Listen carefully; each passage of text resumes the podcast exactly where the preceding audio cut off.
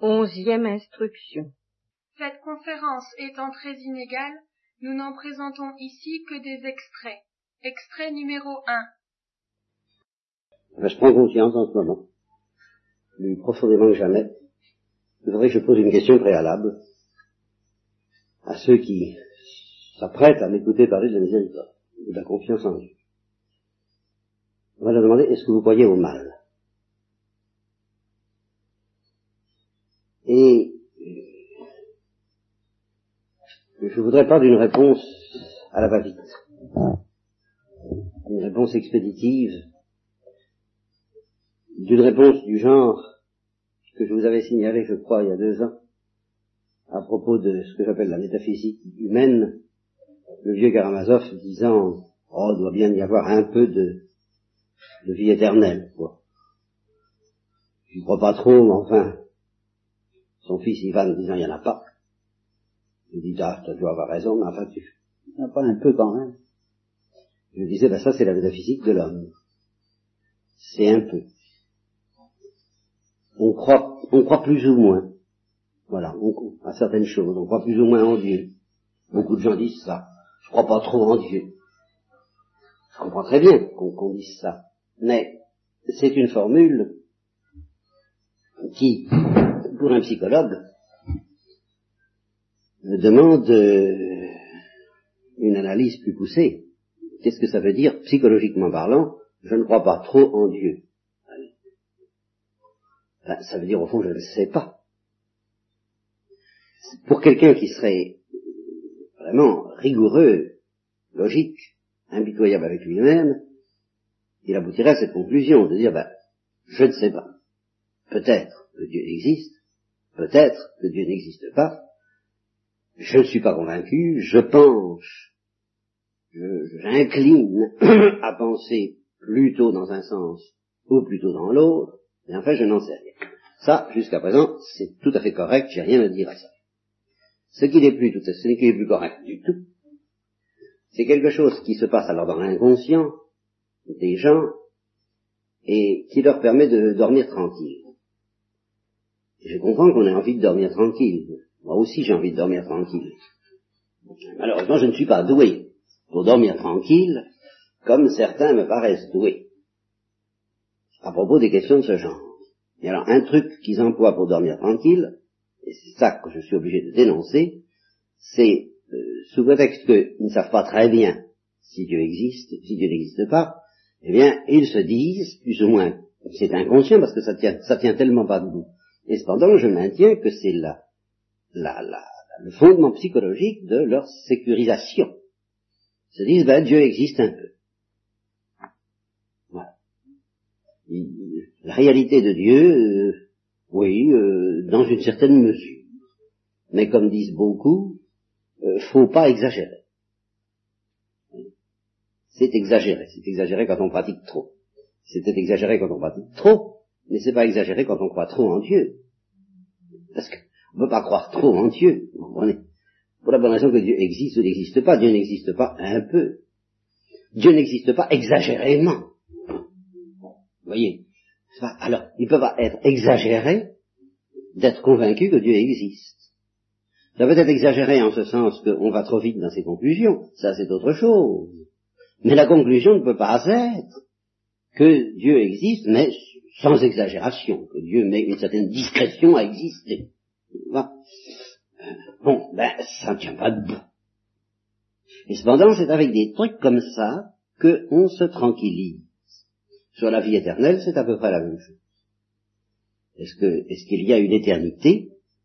Eh bien, on ne sait pas trop, au fond. On incline à penser dans un sens ou dans l'autre, et on projette cette hésitation sur la réalité en disant, bon, ben, la réalité doit hésiter aussi puisque j'hésite. On se le dit pas comme ça, en fait, c'est un peu ça, n'est-ce pas? Une vie éternelle un peu hésitante, n'est-ce pas? Et se demandant si elle va vraiment être éternelle. Alors, un peu, mais tout de même, n'exagérons pas, faut pas exagérer. Ah, si des gens arrivent à se sécuriser avec ça, bon, je ne voudrais pas troubler leur sommeil.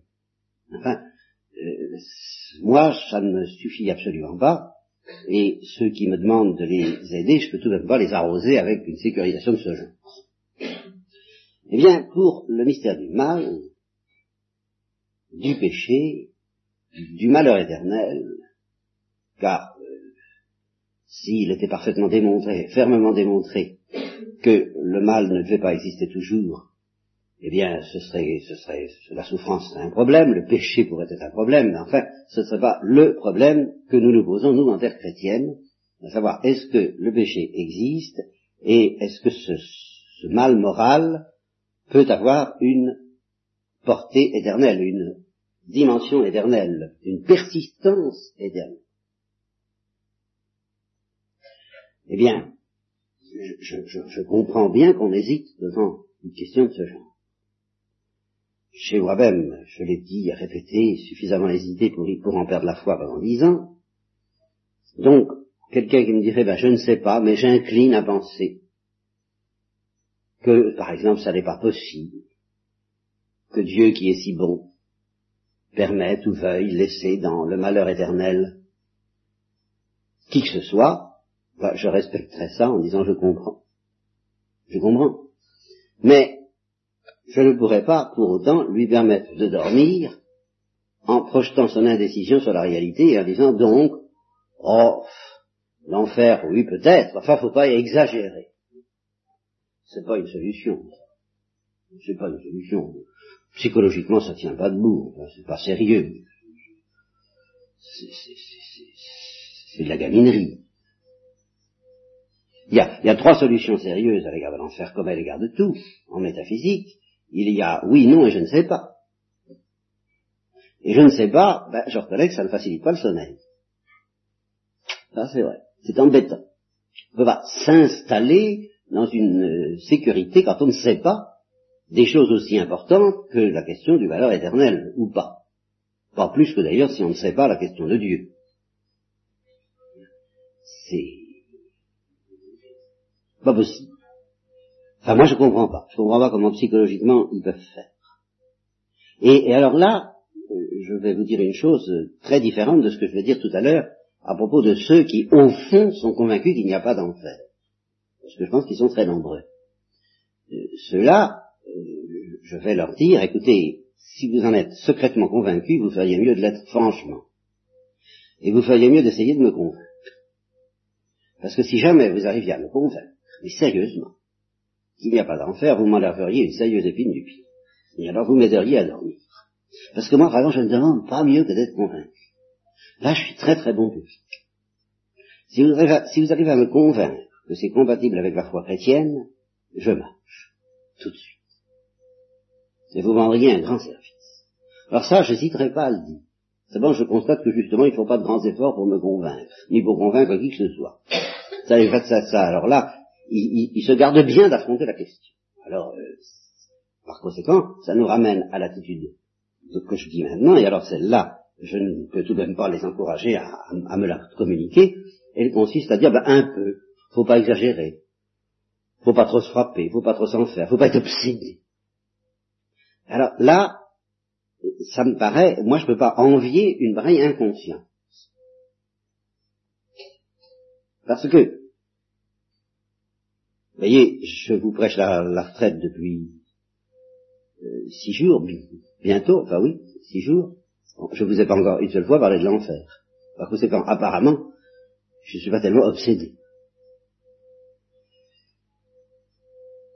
Et puis qu'est-ce que ça veut dire être obsédé? Il faut bien être obsédé de Dieu. Il y, a une, bonne obsession de Dieu. Et s'il y a un risque réel de perdre Dieu pour toujours, eh bien, euh, il est souhaitable que la crainte, la, sainte crainte, la crainte sacrée, la crainte qui, qui, justement donne la bonne attitude de le perdre pour toujours, ne nous quitte pas. Parce que là encore, de deux choses l'une, ou bien cette crainte de perdre Dieu pour toujours est compatible avec la confiance, et alors dans ce cas, pourquoi Pourquoi la refuser cette crainte puisqu'elle est compatible avec la confiance? Autant se plonger dedans euh, le, plus, le plus souvent possible, même en permanence. Ne la quittons jamais puisqu'elle puisqu'elle fait bon ménage avec la confiance. Et que, comme je vous le dirai, à mon avis, elle est même une condition de la confiance, de la vraie confiance. Alors comme je souhaite que vous ayez confiance en Dieu, et, d'avoir toujours confiance en Dieu, de ne jamais perdre cette attitude, je ne souhaite pas non plus perdre l'attitude de la crainte de perdre Dieu par ma faute, celle que je vous ai dit tout de même au début, qu'un seul mouvement spirituel risque d'être par terre, ça me paraît parfaitement compatible avec la confiance, et justement c'est une des questions que je que j'estime qu'il faut se poser. Et, mais, mais là encore, il faut se les poser en face. Est-ce que la crainte de l'enfer est compatible avec la confiance aveugle et illimitée dans la miséricorde de Dieu Oui ou non? Si on répond non, alors si vous arrivez à me convaincre, c'est la chose. Si, j'ai affaire à des gens qui disent oh n'approfondissons pas, parce que je ne peux pas leur dire communiquez-moi votre secret pour ne pas approfondir. vraiment, je n'envie pas ça. Pas plus que si je naviguais dans un, si j'étais dans un navire et que j'étais en train de me demander y a-t-il une, y a-t-il une, une, voie d'eau ou y en a-t-il pas, et qu'ils me répondent oh, écoutez, faut pas n'exagérer, il y a peut-être une voie d'eau, mais enfin, euh, je, pas penser qu'à ça. Bien, je, je ne pourrais pas envier leur inconscience. Je ne demanderai pas, vous transmettez-moi votre inconscience. Non, je ne leur demanderai pas ça. J'irai trouver des gens qui seraient capables de me dire il y a ou il n'y a pas. Ou je ne sais pas. Mais il faut essayer de savoir s'il y a une voie d'eau ou s'il n'y en a pas. Ça, ça c'est la santé. C'est grâce à une santé de ce genre qu'on mène un navire à bon port. Et c'est grâce à l'inconscience qu'ont suffisamment dénoncé des gouvernements politiques, n'est-ce pas, qu'on arrive à des catastrophes. Alors là, qui est inconscient, qui ne l'est pas en politique, je ne me charge pas de vous le dire. Mais enfin, on passe son temps à dénoncer l'inconscience des, adversaires politiques en général. Bien. Je, ne vois pas pourquoi euh, j'envierais l'inconscience comme telle, à l'égard de questions aussi graves que celle-là. Je ne demande qu'à croire à des choses. Euh, si on me dit on ne sait pas, ben je, je, dirais ben c'est embêtant.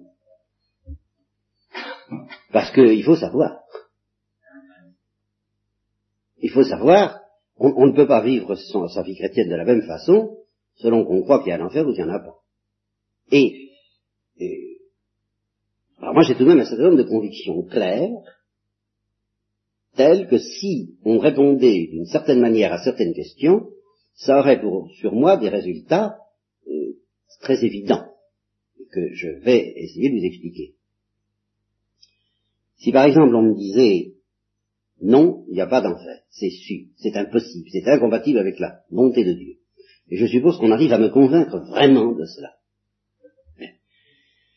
Ben, vous ne me feriez pas ce soir. Vous voyez, ça, je, je serais soulagé, très soulagé. Euh, je ne dis pas que je serais heureux, toute chose. Je serais soulagé psychiquement. Parce qu'il y a, y, a, y, a, il y a une anxiété humaine normale pour moi et pour les autres d'ailleurs. Je vais, je vais revenir là-dessus aussi parce que on, va s'expliquer à fond hein, sur ces affaires-là. C'est pas simplement pour moi, mais c'est aussi pour les autres. Bien, bien, euh, je serai soulagé psychiquement, mais, mais j'ai tout de même une certitude, c'est qu'on ne peut pas être chrétien et penser ça. Alors, ça, voulez-vous, moi, je... En tout cas, c'est mon cas. Je le dis en, là je témoigne net. Et je l'ai prouvé en n'étant pas chrétien pendant dix ans parce que je ne pensais pas ça. Ou plutôt parce que je pensais ça. On sait que c'était pas possible qu'un Dieu d'amour permette un malheur éternel. Ça, j'ai cru que c'était pas possible. En conséquence de quoi, je me suis dit, le christianisme, l'évangile, l'église, tout ça, c'est de la foi. L'église, on nous raconte des histoires. Enfin, c'était pas des histoires. Enfin, je ne peux pas croire ça. Voilà, je ne peux pas croire ça. Je ne pouvais pas voir ça, je ne pouvais pas le croire. Alors, j'allais pas me casser le tempérament à essayer, avec une conviction pareille, d'être d'église. Je pouvais alors là. Alors, s'il y en a qui y arrivent, moi je veux bien, mais je ne peux pas envier leur inconscience. Ça, non.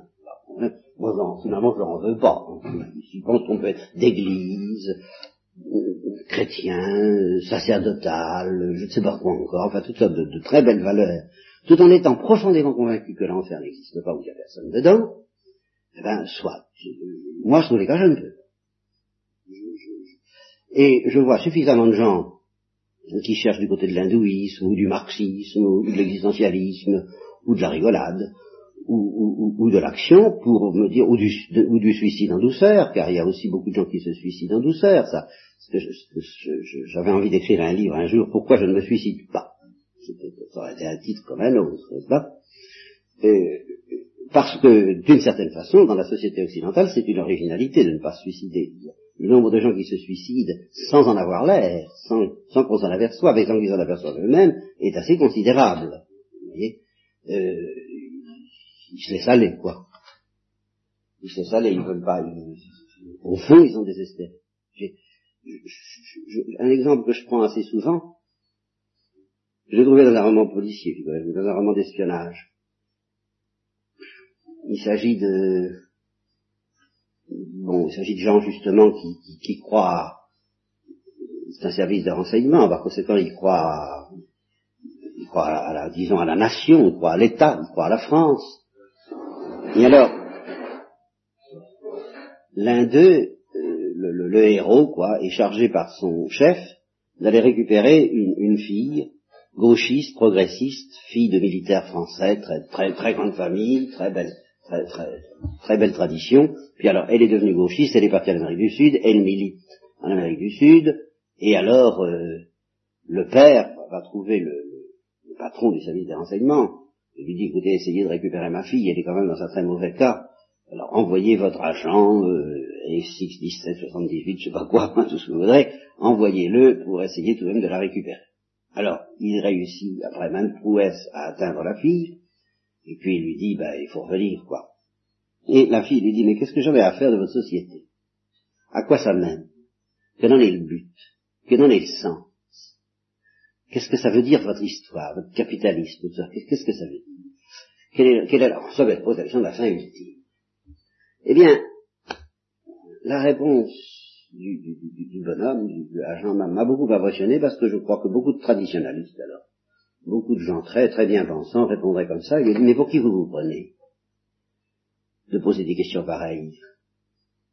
Qu'est-ce qui vous prend de croire qu'on a le droit d'avoir la réponse à des questions comme ça? Moi, j'ai pas la réponse. Je, fais, je, fais, je, m'en passe.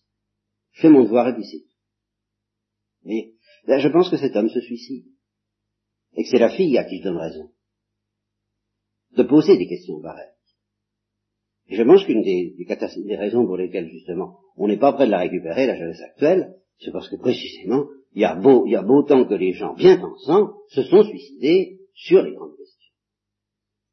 Puisqu'ils répondent, quand on leur demande, comme cet industriel dont vous avez parlé, croyez-vous au Christ, je crois au christianisme suicide. Alors je ne peux tout de même pas envier tout ça. Et euh, bon, pour en venir alors à ceux qui, donc je dis il y a suffisamment de solutions, y compris le suicide, mais alors conscient. J'y ai suffisamment pensé de dire bon ben je, je, connais une, une, une, prière de Carnet je ne vous dirai pas ses origines, parce que si vous donnez des origines qui n'étaient pas chrétiennes, je peux vous garantir, vous pourriez essayer de la suivre à la trace et de deviner qui c'est, alors je, garderai une discrétion qui s'impose.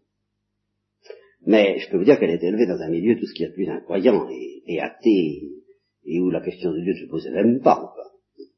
Et alors à l'âge de dix ans, elle, même bien avant l'âge de dix ans, elle se demandait à quoi ça sert de vivre, qu'est-ce que ça signifie la vie, à quoi bon vivre?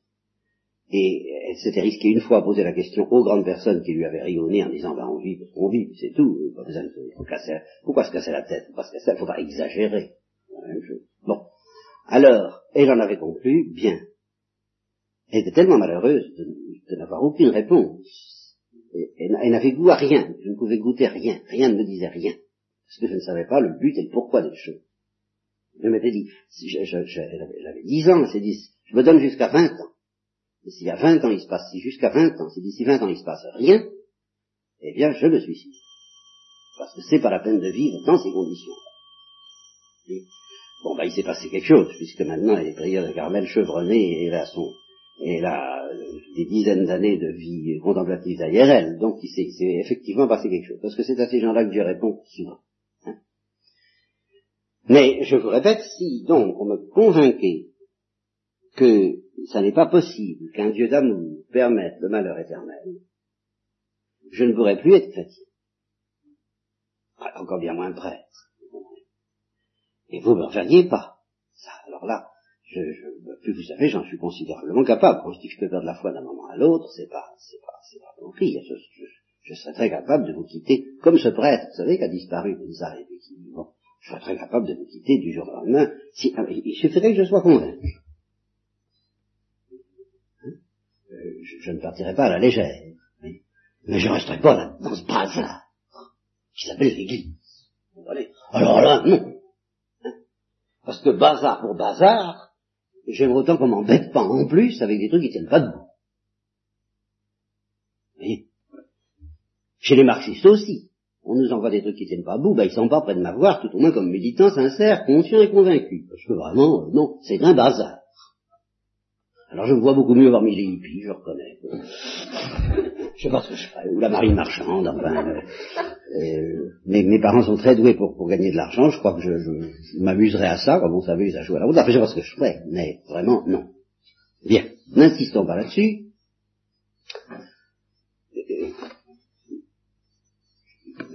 Mais, mais, je me dis donc, une des conditions nécessaires pour être chrétien, c'est de s'asseoir, de calculer la défense, et de se dire, est-ce que je crois au mal?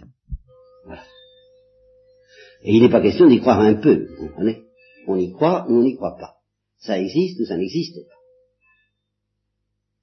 Alors, si on répond oui, ce qui est la seule réponse possible, on se trouve devant une autre question, mais qui revient au même. Si le malheur éternel existe, eh bien, puis-je avoir confiance, la confiance folle, la confiance aveugle qu'on me demande d'avoir dans ce Dieu d'amour.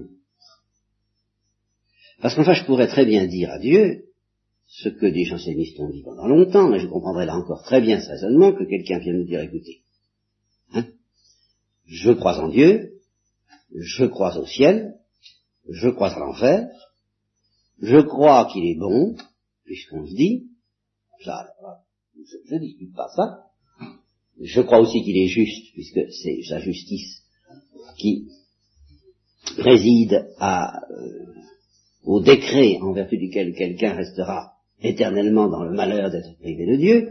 Bon, il faut croire que c'est juste, puisque on dit, je suis chrétien, je le crois.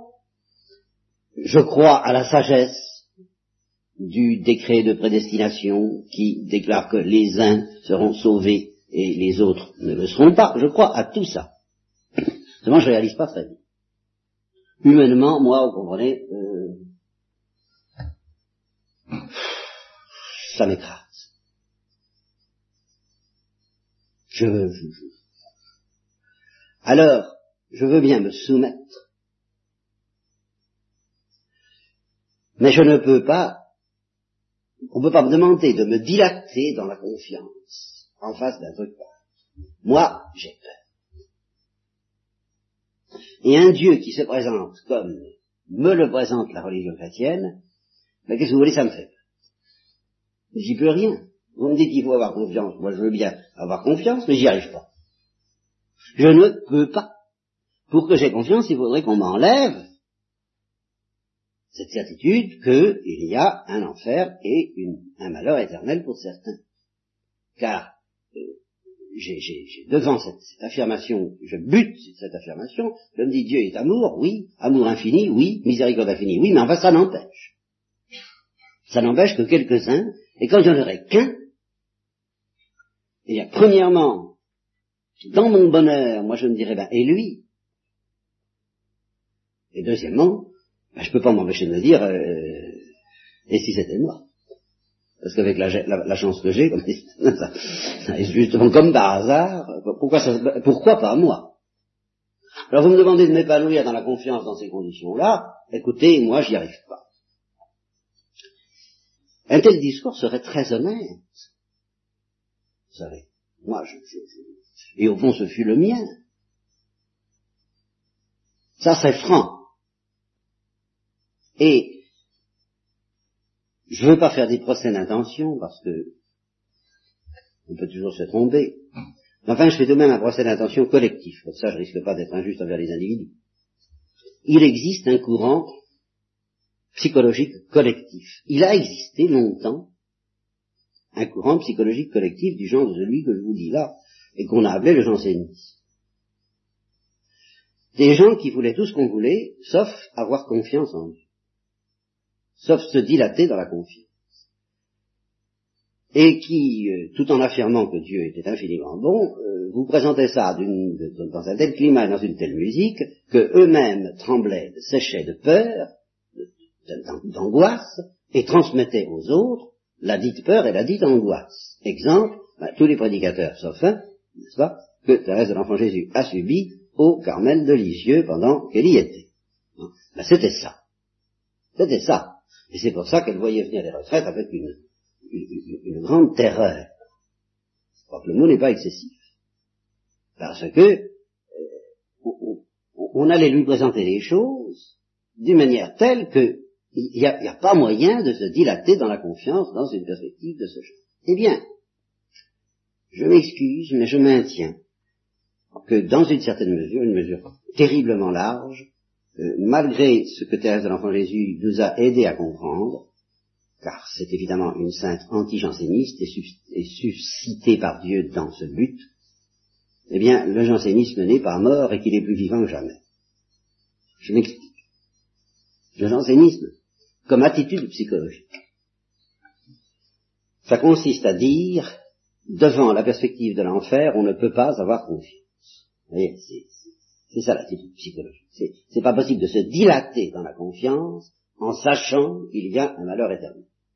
Eh bien, je dis que la majorité, l'immense majorité des chrétiens et des prêtres aujourd'hui en sont toujours là.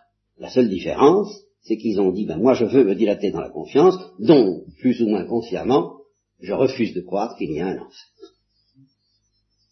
On n'a pas avancé d'un pouce par rapport à ce, raisonnement janséniste, qui, n'est pas un raisonnement, qui est une réaction naturel, trop naturel de l'esprit humain, ah, vous me parlez du malheur éternel comme d'une possibilité, eh bien je tremble et puis c'est tout. Et quand on tremble, ben on ne peut pas avoir confiance. Mais ce Dieu-là me fait peur. Alors ou bien j'y crois et je suis janséniste, ou bien je ne veux pas avoir peur, eh bien je n'y crois pas. Je n'y crois pas. Et comme je ne veux pas le dire trop fermement, parce que J'aurais bien du mal à justifier cela. Certains le disent. Certains l'ont dit, mais aujourd'hui il n'y a même plus besoin de le dire, parce que, à force de l'avoir entendu dire par certains, bah, tout le monde est plus ou moins convaincu qu'il n'y a pas de danger.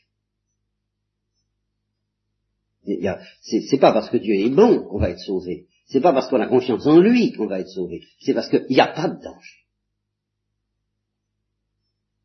Voilà la, la sécurité sur laquelle repose le sommeil de la majorité des pasteurs et des chrétiens. Alors, cette sécurité-là, excusez-moi, je, je, ne dis pas que je l'envie, je peux, je peux même pas dire que je l'envie. Parce que ça me paraît quand même euh, la sécurité, encore une fois, de celui qui ne veut pas savoir si le navire fait haut ou ne fait pas haut, ou s'il y a un incendie à bord, ou s'il n'y a pas un incendie à bord. C'est une sécurité que je ne considère pas comme enviable. En tous les cas, enviable ou pas, moi je suis incapable de la partager, et je suis incapable de vous, la, de vous y encourager, vous Donc, il y a une certaine manière de dire le bon Dieu est bien bon, faut pas s'en faire, je, dans laquelle je ne peux pas entrer. Je ne peux Alors qu'est-ce qui me reste? Ben, il me reste le chemin que j'ai en fait suivi et qui est un chemin euh, ben, qui est un chemin regardez un peu, regardons un peu Thérèse de l'enfant Jésus. Qu'est-ce qu'on va euh, découvrir dans ce chemin C'est justement, j'ai senti que Thérèse de l'enfant Jésus, elle, ça c'est sûr, n'était ni janséniste, ni inconscient ni janséniste, ni inconscient. Et la preuve qu'elle était ni janséniste, ni inconscient, la preuve qu'elle n'était pas janséniste, j'ai pas besoin de la faire. Hein. Ça, cette folie de confiance euh, qu'elle proclame, qu'elle prêche, et qui, et qui m'a touché, qui m'a atteint, qui m'a conquis, qui m'a convaincu. Alors là, je me suis laissé convaincre, parce que je demandais que ça. Quand elle dit on n'a jamais trop de confiance dans le bon Dieu tout-puissant miséricordieux, là, je dis au fond, elle a raison. Et, elle, elle tient le bon bout. Parce que c'est quand il faut que je me mette à son école. Et je me suis bien douté que la Sainte Vierge n'a pas vécu dans la crainte et le tremblement des jansénistes. Et par conséquent, dans la crainte et le tremblement qui me guettait moi, comme tout, comme tout un chacun, à partir du moment où je prends au sérieux l'existence de l'enfer. Parce qu'encore une fois, c'est ça le fond de l'affaire. C'est très facile d'avoir confiance en Dieu à partir du moment où on ne prend pas au sérieux l'existence de l'enfer. C'est très facile, mais ça, mais ça compte pour du beurre. C'est zéro parce que c'est une manière de tricher avec, euh, avec la question de savoir si on est chrétien. Je vous répète que si vous arrivez à me convaincre que l'enfer n'est pas possible, bah, au fond c'est le grand argument de ceux qui n'y croient pas, c'est pas qu'il n'y a pas, qui n'est pas en fait, tous les textes de l'évangile qui en parlent et toute la tradition de l'Église s'inscrit, s'insurge contre le fait, elle dit y, a, un enfer. Quelle est donc la seule objection qu'on puisse faire et en vertu de laquelle, en effet, on cesse d'y croire aujourd'hui, c'est que ça n'est pas possible. Ben, si ça n'est pas possible, je vous répète que la révélation chrétienne n'est pas possible non plus. Et encore une fois, puisqu'il y en a qui ont le courage de, de, passer de l'autre côté, de, de, se faire indouisant, par exemple, c'est n'importe quoi, ben, bien, ben, faisons-le. En moi, je ne suis pas capable de faire autrement. Bien. Eh bien, le problème est de savoir si on peut avoir confiance, une confiance d'enfant, une confiance aveugle, une confiance illimitée, une confiance euh, indomptable et folle et déconcertante, comme tous les saints, tout en prenant au sérieux l'existence de l'enfant. Alors tous les saints me répondent oui, j'ai qu'à les regarder, pour voir qu'ils y croient, pour voir que ça les arrête pas, qu'ils ne sont pas jansénistes et qu'ils n'ont pas traqué de peur en face de Dieu, ils ne sont pas euh, contractés, hein. ils, ont confiance, ils nagent dans la confiance, ils volent dans la confiance. Et en même temps, comme c'est tous les discours du curé d'Ars qui sont tellement déconcertants, n'est-ce pas? Il est évident que l'enfer, il y croyait et qu'il insiste là-dessus, et en même temps il disait, ah, comme, c'est malheureux de pécher, si encore le bon Dieu n'était pas si bon. On, aurait des excuses à pécher, mais il est tellement bon. Donc il était intimement, viscéralement convaincu de la bonté de Dieu suffisamment pour ne pas avoir peur. Cependant, l'exemple du curé d'Ars, c'est un exemple qui n'est pas mauvais, parce que c'est ça que nous, apprend, que nous apprennent tous les saints, et Thérèse de l'Enfant Jésus aussi, c'est que, et c'est ça la, réponse à cette objection massive que je me suis faite pendant des années, ça n'est pas possible devant le dogme de l'enfer de ne pas avoir peur et de ne pas être livré à de très réelles anxiétés. Eh bien, quand je regarde la vie des saints, je dis, ben, en effet, ils ont eu peur et ils ont été livrés à de très réelles anxiétés. C'est vrai. Seulement, et c'est là où ces gens-là sont extraordinaires et où ils m'apprennent quelque chose, c'est que ces peurs et ces anxiétés n'ont jamais été ce qu'il y avait de plus profond en eux. Il y avait au-delà. Et c'est ça la différence avec un janséniste. C'est qu'un janséniste se définit tout entier par la peur et l'anxiété. C'est, il, il, ne va pas plus loin, il en est là. Il ne connaît pas autre chose. Voilà. Eh bien, les saints, et Thérèse de l'Enfant Jésus, tout spécialement. C'est quelqu'un qui connaît la peur et l'anxiété, et qui l'a connu tout particulièrement pendant l'épreuve ultime de sa vie, pendant un an et un trimestre. Hein. Elle a su ce que c'était, justement que ces questions-là en particulier, pourquoi pas toi, et, pourquoi pas le néant aussi, parce que qu'est-ce que, ça veut dire tout ça, est-ce que ça tient debout? Donc les doutes contre la foi les plus radicaux des vrais athées, des vrais marxistes, de tous ces gens-là, elle les a connus, elle les a savourés. On sans parler de la crainte euh, de, la prédestination et toutes ces choses. À tel point qu'un prêtre lui disait, il faut pas approfondir ces questions-là, c'est dangereux. Donc ça prouvait bien qu'elle était en, en, présence de toute cette angoisse des gens sénistes. Elle a connu ça. Mais ce n'est pas ça qui l'a défini. Et même au contraire. Ce qui définit Thérèse de l'Enfant Jésus, comme tous les saints, c'est d'être habité par une paix tellement profonde que je dirais, c'est là, là, là, c'est ça qui m'a converti, hein, je ne peux pas vous le cacher, je, maintiens que c'est ça qui me convertit encore tous les jours. Il existe une paix tellement profonde, et qui justement est un don de Dieu, qui est le don de Dieu, que cette paix peut se payer le luxe d'avoir peur. Mais pour pouvoir se payer le luxe d'avoir peur, car il faut avoir peur, sans perdre la paix, eh bien, ça, il faut alors que cette paix ne soit pas banale. Et je trouve comme par hasard dans symbole l'assurance qu'il existe une paix qui dépasse tout sentiment, donc qui dépasse la peur, entre autres, qui dépasse aussi le sentimentalisme et, les sentiments de paix cutanés que nous pouvons avoir, qui est quelque chose de bien au-delà de tout ça, un au-delà de tout ça. C'est déjà le visage de Dieu qui ne ressemble à rien, et une fois de plus nous nous trouvons en présence de cette gloire qui nous possède, et qui nous maintient dans la paix, je dirais malgré nous, malgré notre peur, malgré notre angoisse janséniste, laquelle Dieu ne veut pas qu'on évacue avec des, des, des, des, des entourloupettes, je ne je, je, sais pas ce mot-là que je cherchais, c'est un mot plus distingué quand même. Ah, je ne trouve pas, ça ne fait rien. Une pirouette, avec des pirouettes. Voilà. Alors évidemment, c'est fatigant. Ça, je ne peux pas dissimuler que ce, genre de vie est fatigant. Pas? Être exposé, être livré à toutes les inquiétudes que décrivent les psaumes, en somme, dans lesquelles il est constamment question euh, d'orage, d'ennemis, de, batailles, d'angoisse, d'anxiété, les, terreurs de la mort nous environner, enfin, euh, tout ça, à, tout ça, il est, prévu que nous serons livrés. Et ce matin encore, le Christ disant à Pierre, quand tu étais jeune, tu, tu attachais ta ceinture de sécurité toi-même et, tu allais où tu voulais, mais euh, un jour viendra dans ta vieillesse où tu connaîtras euh, un, chemin moins drôle. Ça, c'est prévu, c'est dans le programme. Mais en même temps, il nous est promis, évidemment, quelque chose qui n'est pas humain. Vous voyez, si on pouvait s'en sortir avec quelque chose d'humain, c'est que ce ne serait pas la vérité. La vérité doit être une chose telle que sans un secours de Dieu qui est plus qu'un secours, qui est la réalité même de Dieu pénétrant en nous, nous ne pourrions pas la supporter.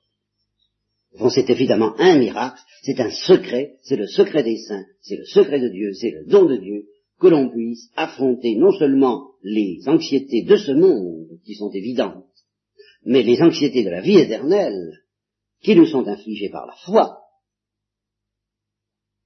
sans perdre notre paix et notre confiance. Ça, c'est précisément le don de Dieu. Alors, je suppose d'avoir affaire à des gens qui ont compris ce que je viens de vous dire là.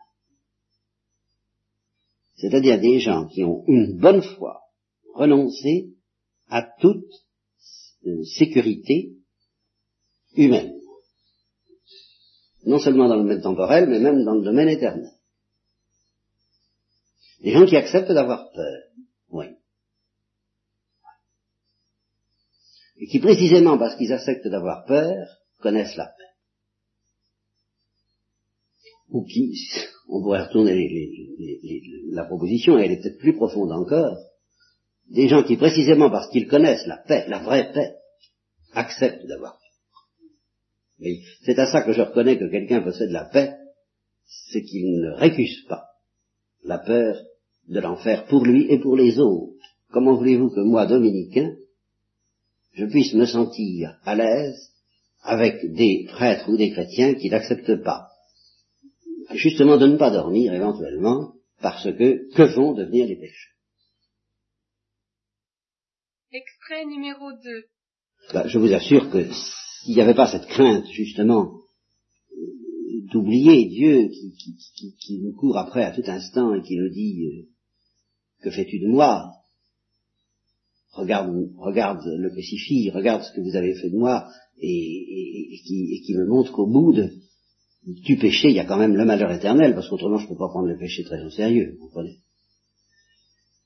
Eh bien, euh, non, je ne crois pas que j'aimerais euh, en permanence. Vraiment. Et je maintiens, je répète, en dehors des saints, numéro 3. C'est d'ailleurs ce qui m'a agacé avant ma conversion, et ce qui me conforte maintenant, c'est que ces gens-là, qui n'avaient pas peur de l'enfer, mais en ce sens qu'ils n'avaient pas peur d'y croire. Et que je sentais bien que ce n'était pas par dureté et indifférence, cela de dire, voilà, tant pis pour ceux qui y vont, c'est pas ça du tout. Mais c'est que leur paix était au-delà et de l'anxiété d'aller en enfer et de la souffrance très profonde qui était la leur à l'idée que certains pouvaient aller en enfer. Alors, euh, ils étaient donc... Extrait numéro 4. Nous nous imaginons beaucoup trop la miséricorde comme étant l'ensemble des démarches par lesquelles Dieu nous sauve. Et la miséricorde, c'est beaucoup plus profond que ça. C'est ce qui se passe dans le cœur de Dieu, et en vertu duquel il nous sauve. Mais c'est beaucoup plus profond que le fait de nous sauver. Et c'est pour ça que la miséricorde concerne aussi les damnés, que Dieu ne sauve pas. Eh bien, si on ne comprend pas ça, si on ne contemple pas la miséricorde à ce niveau-là, où elle concerne d'abord ceux qui se perdent, on ne comprendra rien à la miséricorde, et c'est pour ça que j'ai été obligé de vous parler à ce niveau ce matin, en attendant de, enfin peut-être, parler de la miséricorde ce soir. Thank you.